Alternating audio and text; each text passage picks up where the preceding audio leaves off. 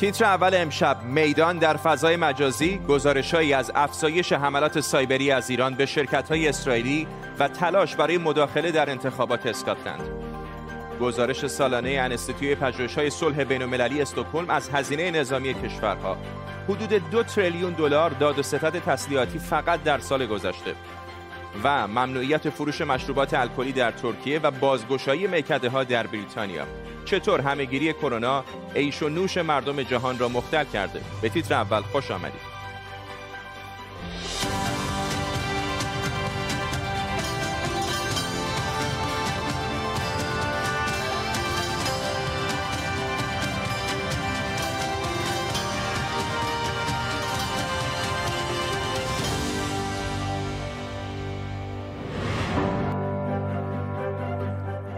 سلام به شما. رسانه های اسرائیل از افزایش حمله هکرهای وابسته به ایران به شرکت های اسرائیلی خبر دادند. بر اساس این گزارش ها به تازگی هکرهای ایرانی شرکت حمل و نقل وریتاس را مورد حمله قرار دادند و در ازای عدم انتشار اطلاعات درخواست بیت کوین کردند.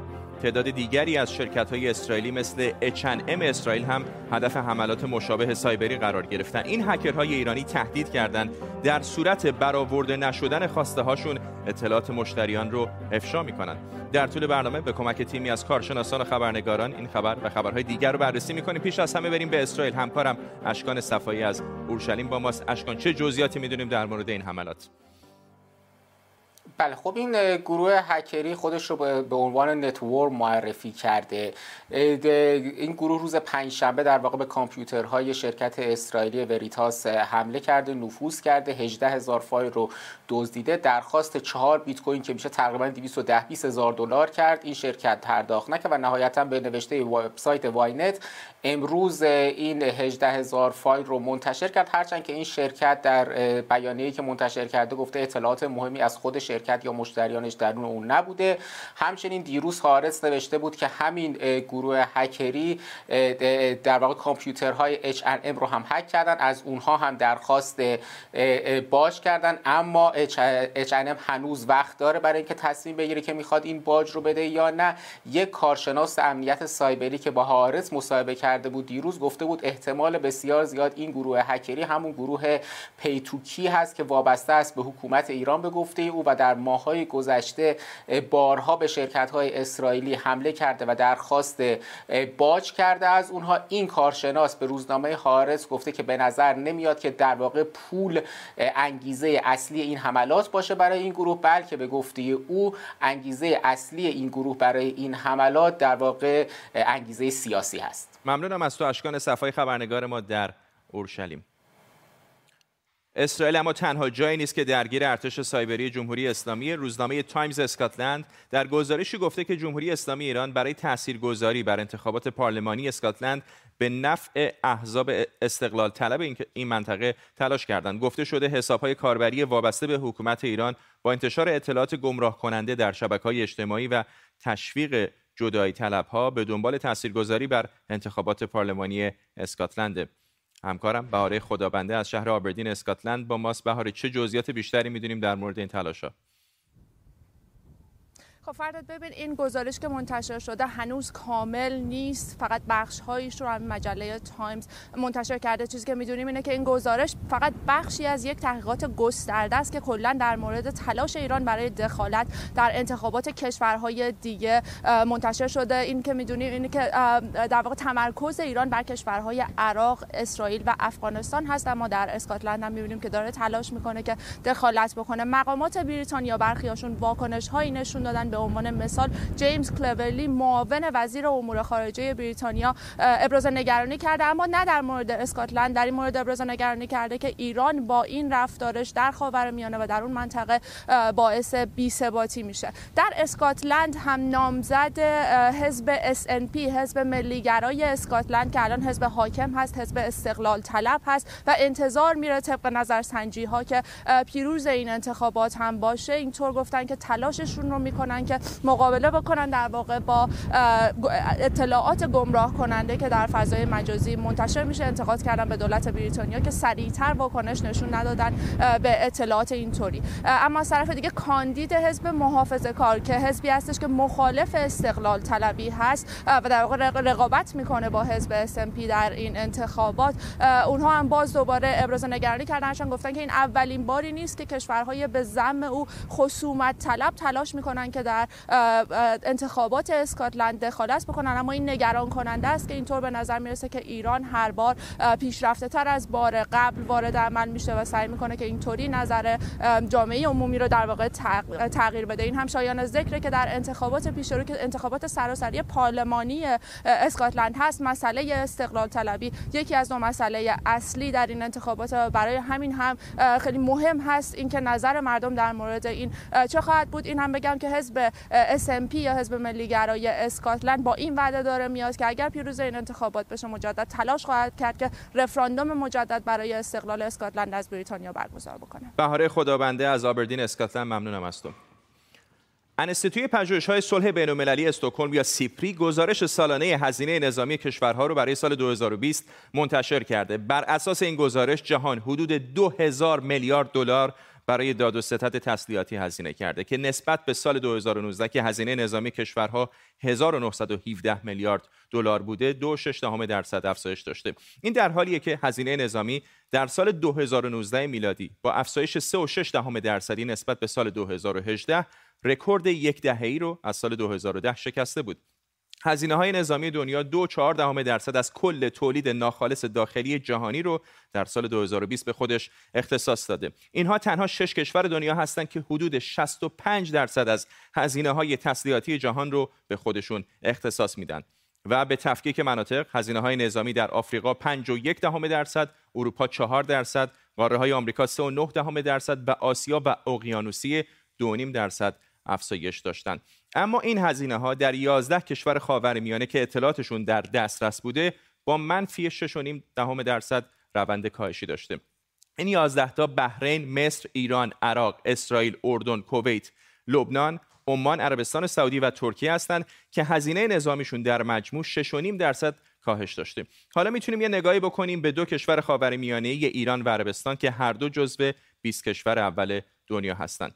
هزینه تسلیحاتی عربستان سعودی اگرچه 10 درصد کاهش داشته اما با 57.5 میلیارد دلار همچنان بیشترین هزینه تسلیحاتی رو در خاورمیانه در سال 2020 داشته ایران هم هزینه نظامیش در سال 2020 نسبت به سال 2019 کاهش 3 درصدی داشته ایران با 15.8 میلیارد دلار هزینه جایگاه 18 هم رو داره و سهمش از کل هزینه های نظامی جهان 8 درصده.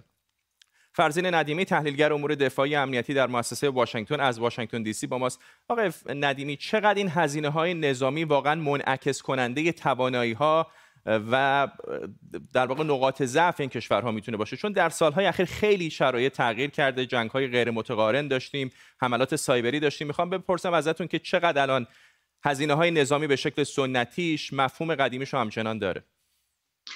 خب ببینید به حال از یک قسمتی از این هزینه های نظامی جنبه سنتی داره. مثلا کشورها دنبال خرید ناوهای جنگی هستند خودروهای زرهی فروش زیادی داشته. اگر چهار کشوری که طبق آماری که من دارم در منطقه خاورمیانه برای نمونه هزینه های نظامیشون بالا رفته مثل مصر، اسرائیل، عمان و اردن رو در نظر بگیریم به نسبت جمعیت خودشون روی خرید تجهیزات زرهی زرهپوش ها ناوهای محافظ قایق های گشتی مسلح زیاد هزینه کردن. در مجموع هم همینطور هستش. همچنان کشورها روی تجهیزات نظامی سنتی هزینه می‌کنن هواپیمای جنگنده خرید می‌خرن ولی از طرف دیگه موضوع سرمایه گذاری روی روش های نوین جنگ مثل جنگ های سایبری و هوش مصنوعی هم بخش قابل توجهی از بودجه های نظامی و به خصوص در کشورهای پیشرفته به خودش اختصاص میده. ممنونم از شما. فرزین ندیمی کارشناس مسائل امنیتی و دفاعی از مؤسسه واشنگتن از پایتخت آمریکا با ما.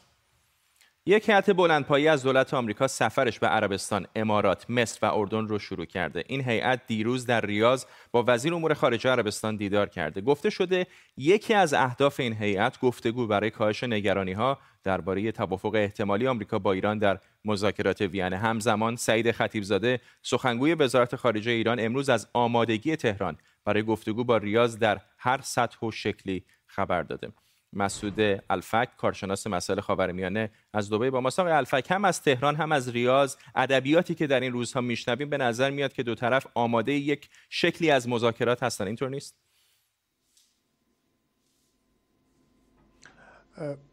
سلام خدمت شما و بینندگان گرامیتون.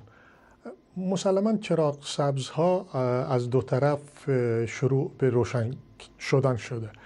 اما هنوز به اعتقاد من راه درازی در پیش است. اگر ما به سخنان امروز آقای سعید خطیبزاده گوش بدیم ایشون باز هم حرفی رو در لابلای اظهار آمادگی گفت و اون تغییر رفتار هاست سعودی قبل از ایران این حرف رو زده بود. اعلام کرده بود که خواستار اون هم در سطح دومین شخص کشور یعنی ولیعهد سعودی. اعلام کرد که این کشور در حقیقت خواستار شکوفایی و پیشرفت ایران هست و نمی‌خواد که ایران در شرایط سختی حتی باشه.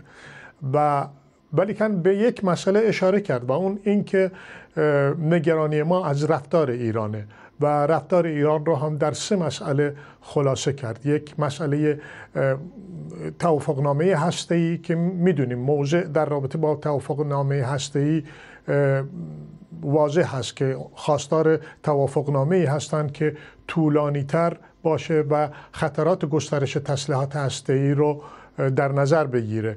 و مسئله برنامه و یا سیاست منطقه ایران هست و مسئله سوم هم برنامه موشکی ایران هست. ولی عهد سعودی به هر سه مسئله به طور دقیق اشاره کرد. از طرف ایران هنوز پیداست که از طرف دست بالایی ها اونطور که آقای خامنه ای مشخص کردن پیامی فرستاده نشده.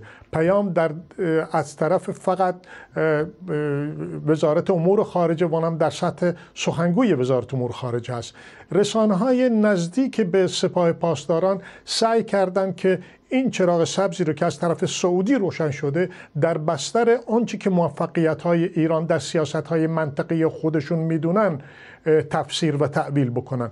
این خانش بدون شک نمی‌تونه کمک بکنه اگر بخواد به طور مستمر ادامه پیدا بکنه.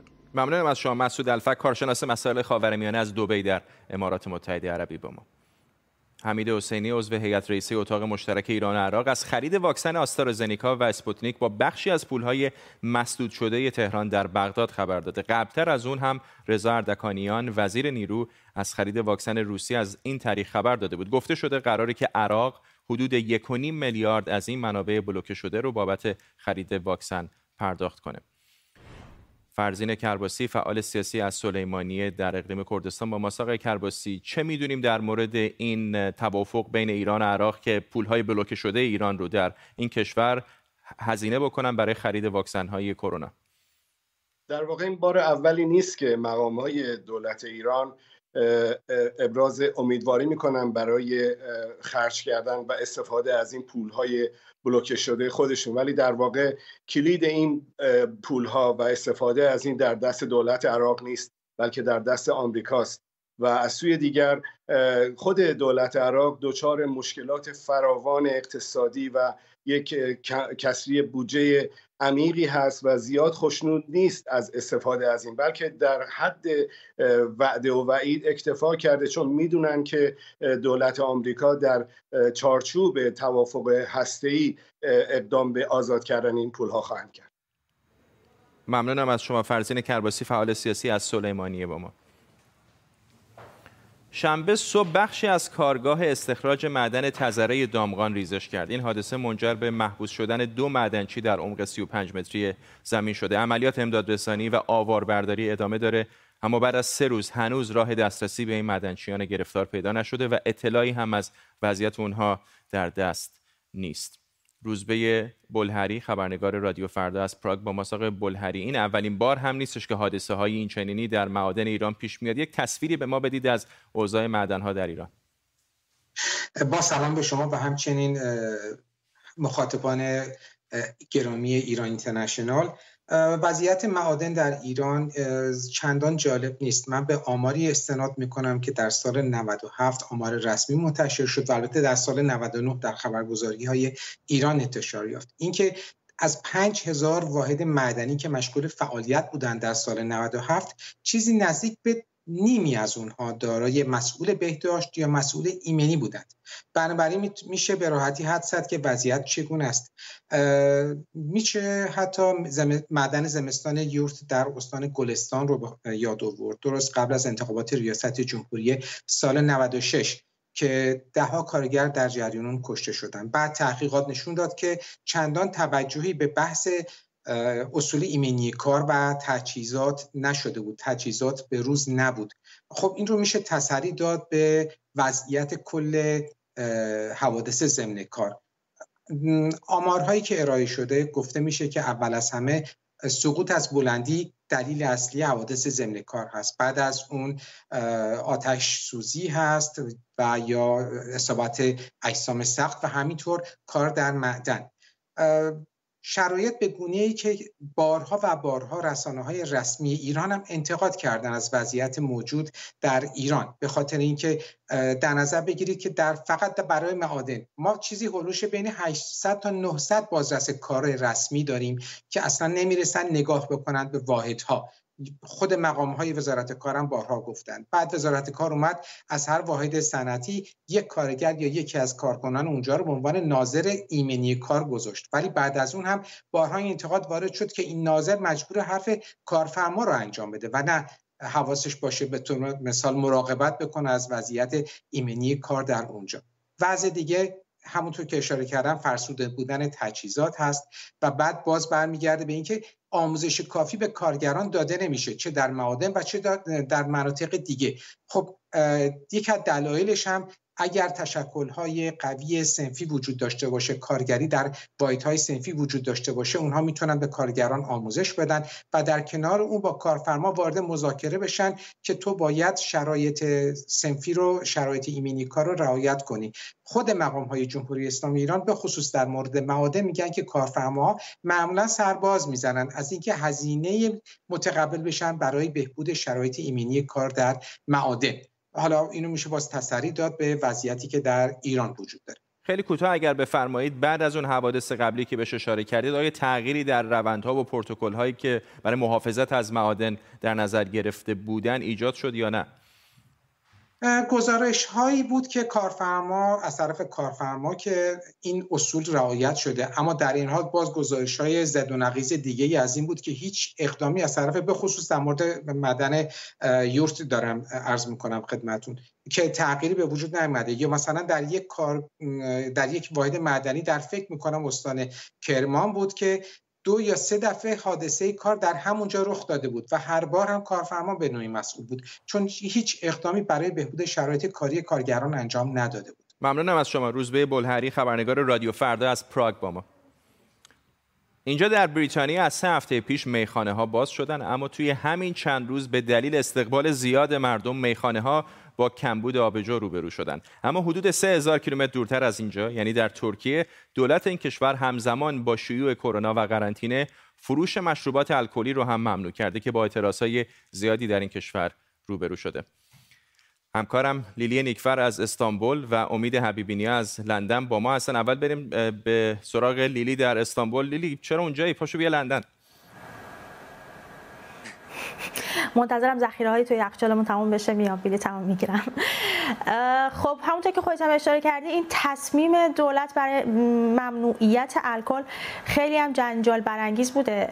هم از طرف کاربران رسانه های اجتماعی خیلی واکنش ها بوده. یک هشتگ ایجاد کردن به نام دست به الکل من نزن. و یک سری در واقع روزنامه‌نگاران آزاد این مسئله رو به بحث گذاشتن که خب ما توی فرهنگمون این هست که خیلی از پدر بزرگ هامون حتی بعد از افطار توی ماه رمضان می‌رفتن راکیشون رو میخوردن و این چه بساطه که راه افتاده. حتی خیلی از سوپرمارکت داران هم شکایت کردند به بعضی از مراجع دولتی بابت این تصمیم دولت و اون رو غیرقانونی و مغایر با دموکراسی کشور دونستن. از طرفی خب احزاب منتقد هم به این موضوع در واقع اعتراض داشتن. بودن معمولا اینطور بود که در سالهای گذشته با توجه به اینکه شهردارانی که انتخاب می شدن شهردارایی بودن از حزب حاکم که خب اصولا راستگرا و اسلامگرا هستند و شهردارها یک به نوعی محدودیت در ساعات فروش الکل داشتن. و و خب و این ساعت های فروش الکل رو کنترل می‌کردن. الان اونطوری که گفته شده وزارت کشور چون نمی‌تونسته به صورت قانونی این ممنوعیت رو اعمال کنه از طریق فرمانداری ها در واقع از طریق اون یک بخشی در فرمانداری ها هست به نام هیئت صحت عامه که اون رو مجبور کردن که چنین بخشنامه رو صادر کنه. فعلا در 22 استان گفته شده این فرمانداری ها تونستن به صورت اجباری این کار رو بکنن. ولی در بقیه استان ها در واقع با لجبازی هم که شده سوپرمارکت های غیر از سوپرمارکت های بزرگ زنجیره یا هایپرمارکت ها سعی می‌کنن به صورت زیرمیزی و قایمکی الکل هاشون رو بفروشن چون واقعا کنترل چنین چیزی در ترکیه ممکن نیست. همکار دیگر ما امید حبیبینی از روبروی یک میکده در لندن با ماست. امید باید بهت برای سختی کار حقوق بیشتر بدن. تعریف کن اونجا چه داره میگذره. واقعا. خب فردا اتفاقا سختی کارم بهم تعلق می‌گیره. برای اینکه تا همین الان هوا آفتابی و خوب بود. به محض اینکه ما شروع کردیم بارون داره میاد یواش یواش و باد. به طور کلی بگم خیلی خلاصه که سه روز تعطیلی در بریتانیا بوده و مصرف آبجو به خصوص افزایش پیدا کرده. آخرین آماری که من داشتم نگاه می‌کردم بیشتر از 64 درصد مردم در بریتانیا آبجو می‌خورن به طور مرتب و هفتگی. حالا در بریتانیا بعد از اینکه مرحله دوم بازگشایی ها شروع شده و رفع محدودیت ها بارها اجازه پیدا کردند که آبجو بفروشند در فضای بیرونی. و این تازه در شرایطی هستش که فقط 40 درصد بارها مثل اینجا می‌تونن آبجو و یا مشروبات الکلی بفروشن در فضای بیرونی و اونهایی که این امکانات رو ندارن نمی‌تونن این کار بکنن. و با این حال در واقع آبجو کم اومده در بریتانیا و خیلی ها در واقع دچار کمبود آبجو شدن و بسیاری دارن نگران این هستن که ممکنه که در هفته های آتی با کمبود آبجو روبرو بشن. همینجا که ما اینجا بودیم چند نفر ایرانی هم اینجا بودن داشتن در واقع آبجو گرفته دادن اجازه بده خیلی کوتاه با یکشون صحبت کنیم. شما چه حسی دارید که بارها دوباره باز شدن؟ قطعا خیلی خوشحال هستم. همین که دوره کرونا به اتمام رسیده و ما به زندگی نرمالمون برگشتیم و همه جا داره باز میشه. کم کم خیلی خوشحال هستیم. فرداد ولی خبر خوب این که بادوایزر یکی از بزرگترین کارخونه های تولید آبجو در بریتانیا اعلام کرده که 24 ساعته داره کار می‌کنه. چند تا شیف پشت سر هم که بریتانیا یه وقت با کمبود آبجو مواجه نشن. لیلی شهر استانبول به خصوص خیلی شهر توریستی هست. مردم از تمام نقاط دنیا میان در این شهر و به خصوص کافه ها و میکده هاش پر بود. همیشه از جمعیتی که نه فقط اهالی استانبول بودن بلکه از نقاط دیگر دنیا میمدن چقدر این ممنوعیت رو کسب و کار اونها می‌تونه تاثیر بذاره؟ خب دقیقا ما الان یک ممنوعیت تردد همگانی داریم به مدت سه هفته. این ممنوعیت از این ممنوعیت توریست ها معافن ولی خب هیچ رستوران یا کافه یا میکده ای باز نیست که بخوان توریست ها از این امکانی که مخصوصا توریست هایی که از کشورهای عربی میان یا از کشورهایی مثل ایران میان اصلا یکی از هدف های اصلیشون این خوشگذرونی ها در کنار حالا وجود الکل هست نوشیدنی های الکلی هست. سوپرمارکت ها یکی از دلایلی که برای شکایتشون عنوان کردن اینه که ما در این مدت تنها راه کسب درآمدمون فروش الکل به توریست ها بوده. و وقتی که این امکان هم وجود نداشته باشه در واقع تنها اون آب باریکه درآمد ما هم از دست رفته و خب برای توریست ها هم خب این خیلی در واقع ناامید کننده هست وقتی که در خیابون باشون صحبت می‌کنی. به خصوص به اینکه دولت اعلام کرده که ما این ممنوعیت تردد سه رو برای امنسازی ترکیه ترکیه برای گردشگری انجام میدیم. اما با این اتفاق خب بخشی از گردشگری داره از بین میره و معلوم نیستش که بعد از این سه هفته دولت بخواد به چه بهونه هایی ممنوعیت الکل رو ادامه بده یا نه. ما در هفته های گذشته فقط آخر هفته ها ممنوعیت تردد داشتیم و در همون آخر هفته ها هم فروشگاه ها اجازه نداشتن که الکل بفروشن. در واقع به هیچ کس نه فقط شهروندان این کشور به توریست ها هم اجازه نداشتن. اما تنها امکانی که توریست ها دارن اینه که در داخل هتل هاشون اگر اون هتل خودش بخواد مشروب بفروشه بهشون می‌تونن از این امکانات استفاده کنن. ممنونم از تو لیلی نیکفر در استانبول و امید حبیبی نیاد در مرکز لندن. ممنون از هر دوی شما.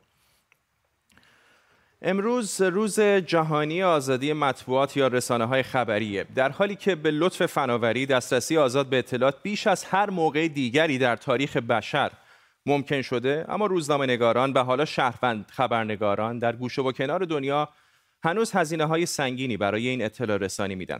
در ایران روزنامه نگاران زیادی در زندانن و بسیاری دیگر هر روز با ترس بازداشت قلم می‌زنند در نبود رسانه های آزاد در ایران رسانه های فارسی زبان خارج از کشور دریچه ای برای اطلاع رسانی بهتر برای ایرانیان فراهم کردند. یک صبحی رو تصور کنید که بیدار میشید و در اون ایران اینترنشنال رادیو فردا بی بی سی صدای آمریکا دویچه وله رادیو زمان من و تو و دیگر رسانه های فارسی نباشند و صدا و سیمای جمهوری اسلامی و نشریات داخلی تنها منبع اطلاع رسانی هرچند های زیادی بر کار همه ما هست هرچند بعضی حکومتی ها ما رو به سیاه نمایی متهم می‌کنند بعضی مخالفان حکومت ما رو به نرمش یا مالکشی متهم می‌کنند و بسیاری دیگر های دیگری بر کار ما دارند که حتما بعضی هاشون هم درسته ولی قبول کنیم که برایند وجود این رسانه ها به نفع همه شهروندانه. روز جهانی آزادی مطبوعات مبارک.